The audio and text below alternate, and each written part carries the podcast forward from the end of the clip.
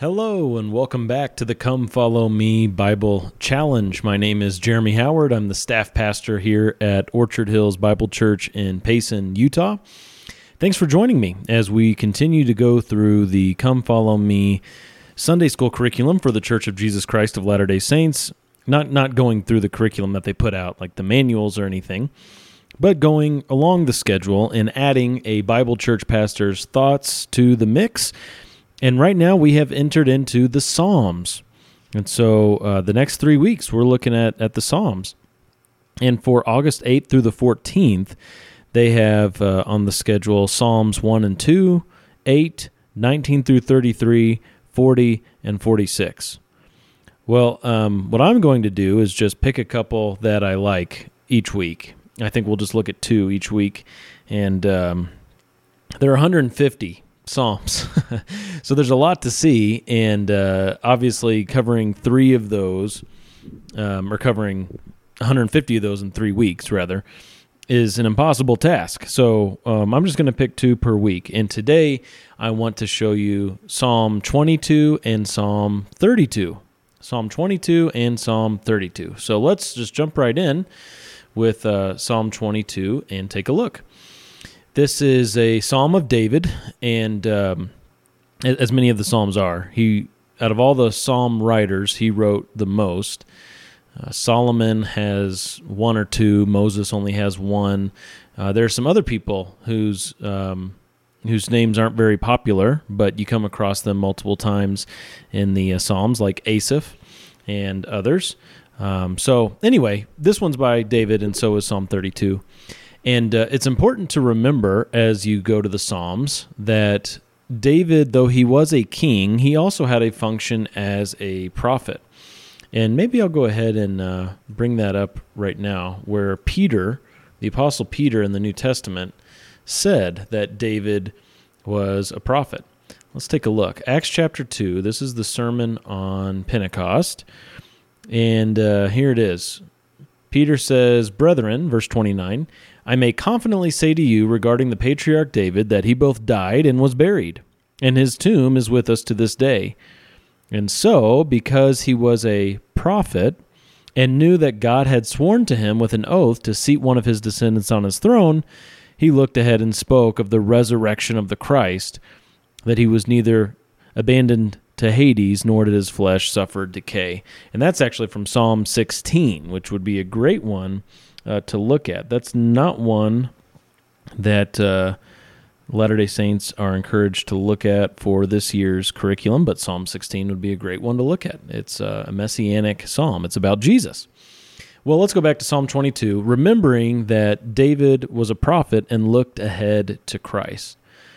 And you'll see here at the top, it is a cry of anguish and a song of praise a cry of anguish, and a song of praise. And a lot of the psalm has to do with the anguish part.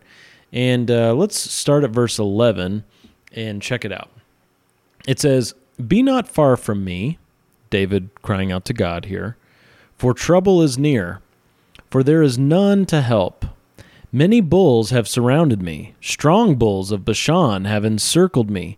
They open wide their mouth at me as a ravening and roaring lion. I am poured out like water, and all my bones are out of joint.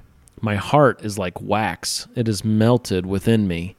My strength is dried up like a potsherd, and my tongue cleaves to my jaws. And you lay me in the dust of the earth. And we'll just stop right there. So, um, David here is going through something. We don't know the specifics. We don't know all the details about what was happening in his life at this time, but it was obviously a time of great anguish. And he was surrounded by enemies and he was physically suffering because of his enemies and because of the anguish that he felt. So he's crying out to God. And this is one of the reasons why most of us really, really like the Psalms, is because you see just this very real, very um, uh, what's the word? Genuine, authentic, crying out to God, calling out to God from anguish. And uh, just you see real and raw emotion in the Psalms. And that's what we're seeing right here from David is he is just full of anxiety.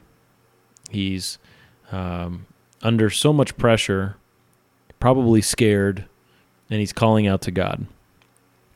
Now, as he's doing this, I want you to pick up on something in the, the next few verses we're going to look at as you think of David also functioning as a prophet. So he's a king who's suffering. he's chosen by God, yet he's also suffering and going through great anguish. And at the same time, he's also prophesying. And I don't think it'll be hard at all for you to make these connections. But but listen to this, Psalm 22 as we continue to read verse 16. For dogs have surrounded me, a band of evildoers has encompassed me. They pierced my hands and my feet. I can count all my bones. They look, they stare at me. They divide my garments among them, and for my clothing they cast lots. Well, this is a messianic prophecy, isn't it? It's about Jesus. It's talking about being pierced through the hands and the feet, the clothing being stripped away, and, and they're casting lots for the clothing as they mock him, the one who is suffering. This really is about Jesus. Isn't that incredible? And and really the the piercing of the hands and the feet is particularly interesting because uh, this was written well before crucifixion was invented by the Romans. This was uh, written, you know, a thousand years or so before the time of Christ, and here he is describing how uh, a death by crucifixion would take place with being pierced through hands and feet. Now you might wonder, really? Uh, how do we know that someone didn't just go back and, and throw that in there? Well, uh, actually, this is in the Septuagint, which is the Greek version of the Old Testament. That was put together a couple hundred years before the time of Christ. These were men who knew Hebrew and Greek, and they put it together not as Christians because Christ hadn't even come yet. That Christ's crucifixion hadn't even happened yet. And that's how they translated the passage. It's about being pierced through the hands and the feet. And this is an amazing look ahead to how the Messiah would suffer. And we have it right here in the Old Testament. There's so many things like this in the Old Testament that speak to the coming Christ. Well, it isn't just a cry of anguish, it's a um, also a song of joy, a song of praise, as we saw at the title. And it says in verse 19, But you, O Lord, be not far off. O you, my help, hasten to my assistance. Deliver my soul from the sword, my only life from the power of the dog. Save me from the lion's mouth, from the horns of the wild oxen, you answer me. I will tell of your name to my brethren. In the midst of the assembly, I will praise you. You who fear the Lord, praise him. All you descendants of Jacob, glorify him, and stand in awe of him, all you descendants of Israel. Verse 24 For he has not despised nor abhorred the affliction of the afflicted, nor has he hidden his face from him, but when he cried to him for help, he heard. And that's, of course, always true for those who call upon the name of the Lord in faith. God is always going to answer, God is always going to be a help in time of need for those who trust in him. And we see that theme over and over and over again in the Psalms. But we also see interwoven these looks ahead toward Jesus and the church that he would build. So, uh, just a pretty incredible psalm. And that's just one snippet of one psalm. And like I said, there are 150 psalms. So, there's a lot to see in this book. But uh, the only other thing I want to point out to you today the not thing. I don't like using the word thing. The only other text, the only other psalm I want to point out to you today is Psalm 32. And in Psalm 32, we get kind of the same thing going on here, where it's not necessarily a messianic psalm, but it's one of those looks ahead to what's going to happen when Jesus comes. And so, uh, Psalm 32, we see in the heading here that this is again a psalm of David, and the title is Blessed Forgiveness or blessedness rather, of forgiveness and of trust in God. And I just want you to see and hear and absorb the first two verses of this Psalm 32, verse 1. How blessed or happy is he whose transgression is forgiven, whose sin is covered.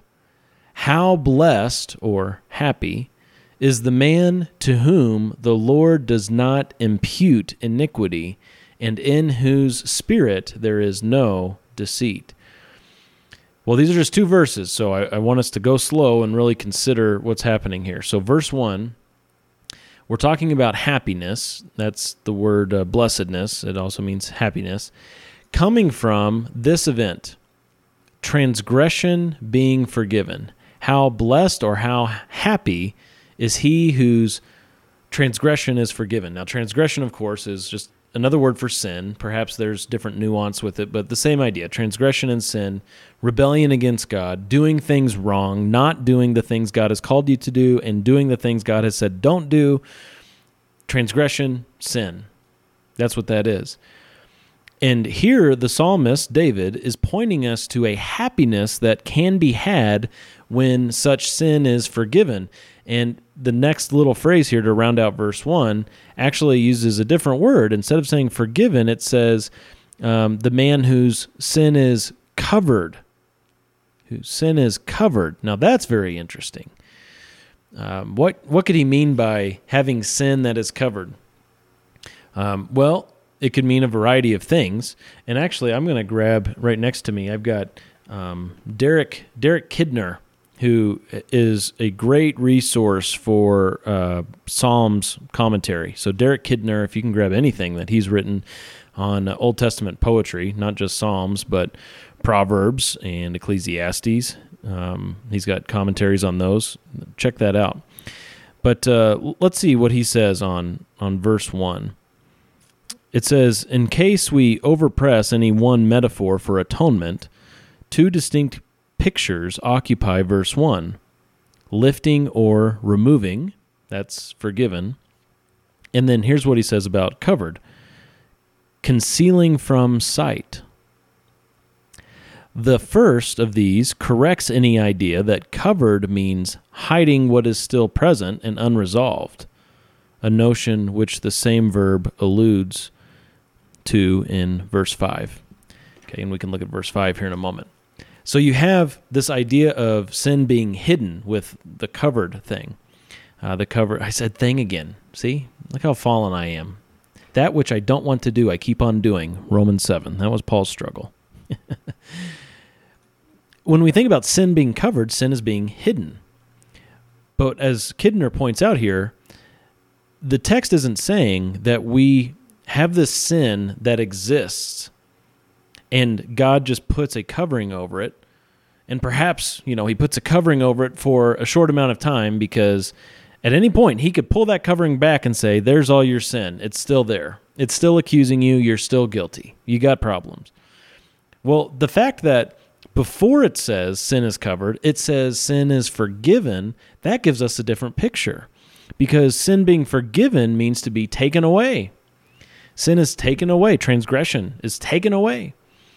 And so at the same time, we have this concealing or covering or hiding of sin and sin being dissolved and removed and truly, absolutely forgiven. Um, what then is that cover? Right? Because I, I think that's a natural response. You think, okay, if our sin's forgiven and truly taken away, then then why are we covering it? Well, perhaps uh, the next verse will give us some insight. How blessed or happy is the man to whom the Lord does not impute iniquity, and in whose spirit there is no deceit. Okay, now we're bringing in this idea of imputation. Now that's a that's a interesting word. We don't use the word impute very often, but we know the word. It's going on to say that happiness is also the result for the man to whom the Lord does not impute or charge iniquity. Again, another word for sin and transgression. So, sin is not being charged to this person's account, and therefore the person can be happy. Well, that covering then um, has to be something that applies to this happy man. Now, now think about this is there ever a state in which you're totally neutral? When God removes your sin, does he just do that and then now you're neutral for the rest of your life? You're not sinful, but you're also not righteous. You're just neutral.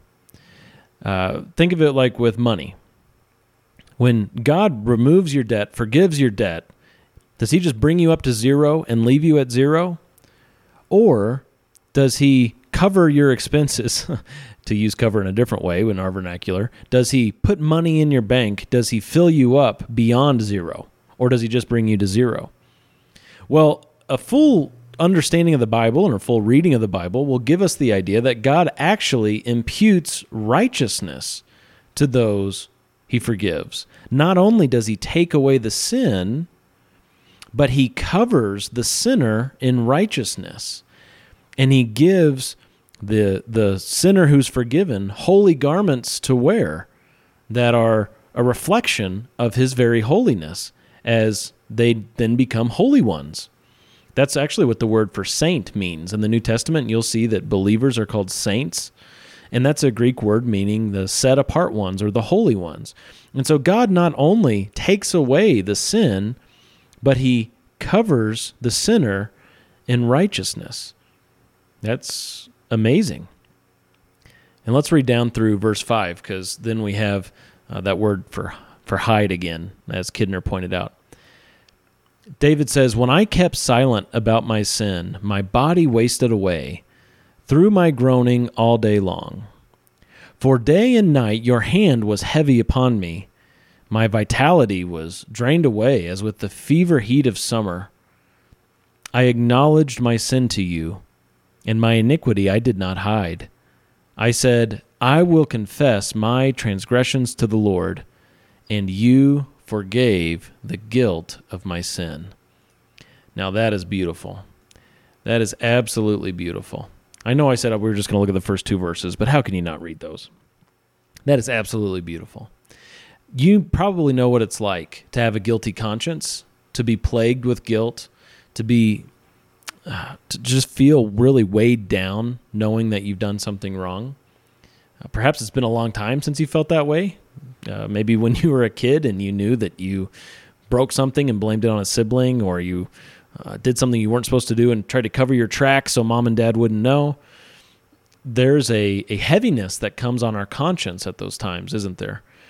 And we should, if we have healthy consciences, we should feel the weight of guilt when we've done something wrong and we've tried to conceal it. And David says, When I didn't confess my sins, I was wasting away. You were heavy on me. But then he says, Look, I'm not going to cover my sins. I'm going to lay my sins bare before the Lord. And what a risk that would be, right? Maybe you have this picture of God that if you were to do that with your sins, you think God would just to crush you. He's going to pop your head off. He's going to smite you like you deserve. Well, David knew the nature, the character of the Lord, and he laid his sins bare before the Lord, and the result was instant forgiveness, instant uh, covering of his sin with garments of righteousness. That not only was his sin forgiven, but he was totally accepted on the basis of God's righteousness, not on his own merits, but on God's grace. Because of God's grace, he was accepted by God. Now, that's that's just beautiful. And that's not the only place where we get this idea. In fact, in uh, the New Testament, we get a little bit of commentary on this passage in Romans chapter 4. And I'll finish here. In Romans chapter 4, we'll just start at verse 4. It says, Now to the one who works, his wage is not credited as a favor, but as what is due. But to the one who does not work, but believes in him who justifies the ungodly, his faith is credited as righteousness, just as David also speaks of the blessing on the man to whom God credits righteousness apart from works. Blessed are those whose lawless deeds have been forgiven and whose sins have been covered. Blessed is the man whose sin the Lord will not take into account. Okay, there are things to see here. All right, this is the New Testament commentary on the Old Testament. First, David says we're talking about the one who does not work. Does not work for what? does not work for his own righteousness. Blessed is the man who does not work for his own righteousness, you could say, but instead believes in him who justifies the ungodly. That means makes the ungodly person innocent, not on the basis of works, but on the basis of believing, coming to God not with our own works, trying to make ourselves godly so that God would accept us, but coming to God in our ungodliness, in our sin, believing that in that moment we will find forgiveness, that our guilt would be cleansed and washed away. When you come to God in that way, it says that that person's faith is credited as righteousness. This is that garment of righteousness, the covering, the imputation of righteousness that God gives. And he goes on to say, just as David also speaks of the blessing on the man to whom, whoops, to whom God credits righteousness. Now you notice in our passage it doesn't say God credits righteousness, but what's this covering? Well, the covering has to be a righteous covering that wraps the the sinner in God's righteousness that covers all the sin that's been forgiven. It's God's righteousness. And this happens, Paul clarifies, apart from works. And he goes on to quote Psalm 32. Blessed is the man whose sins have been covered. Covered by what? The righteousness of God. So that the result is the sinner is no longer seen as a, a sinner, an object of God's wrath.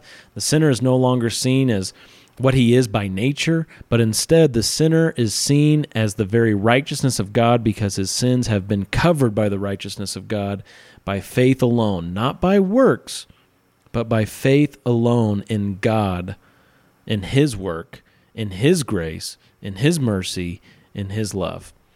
So there's a lot to see in the Psalms, a whole bunch to see, especially when you cross reference into the New Testament. So for the next two episodes, we're going to be learning more about what the Psalms have to say, not only about the plight of man and the struggles of man, but of God's nature and our salvation. Thanks for joining.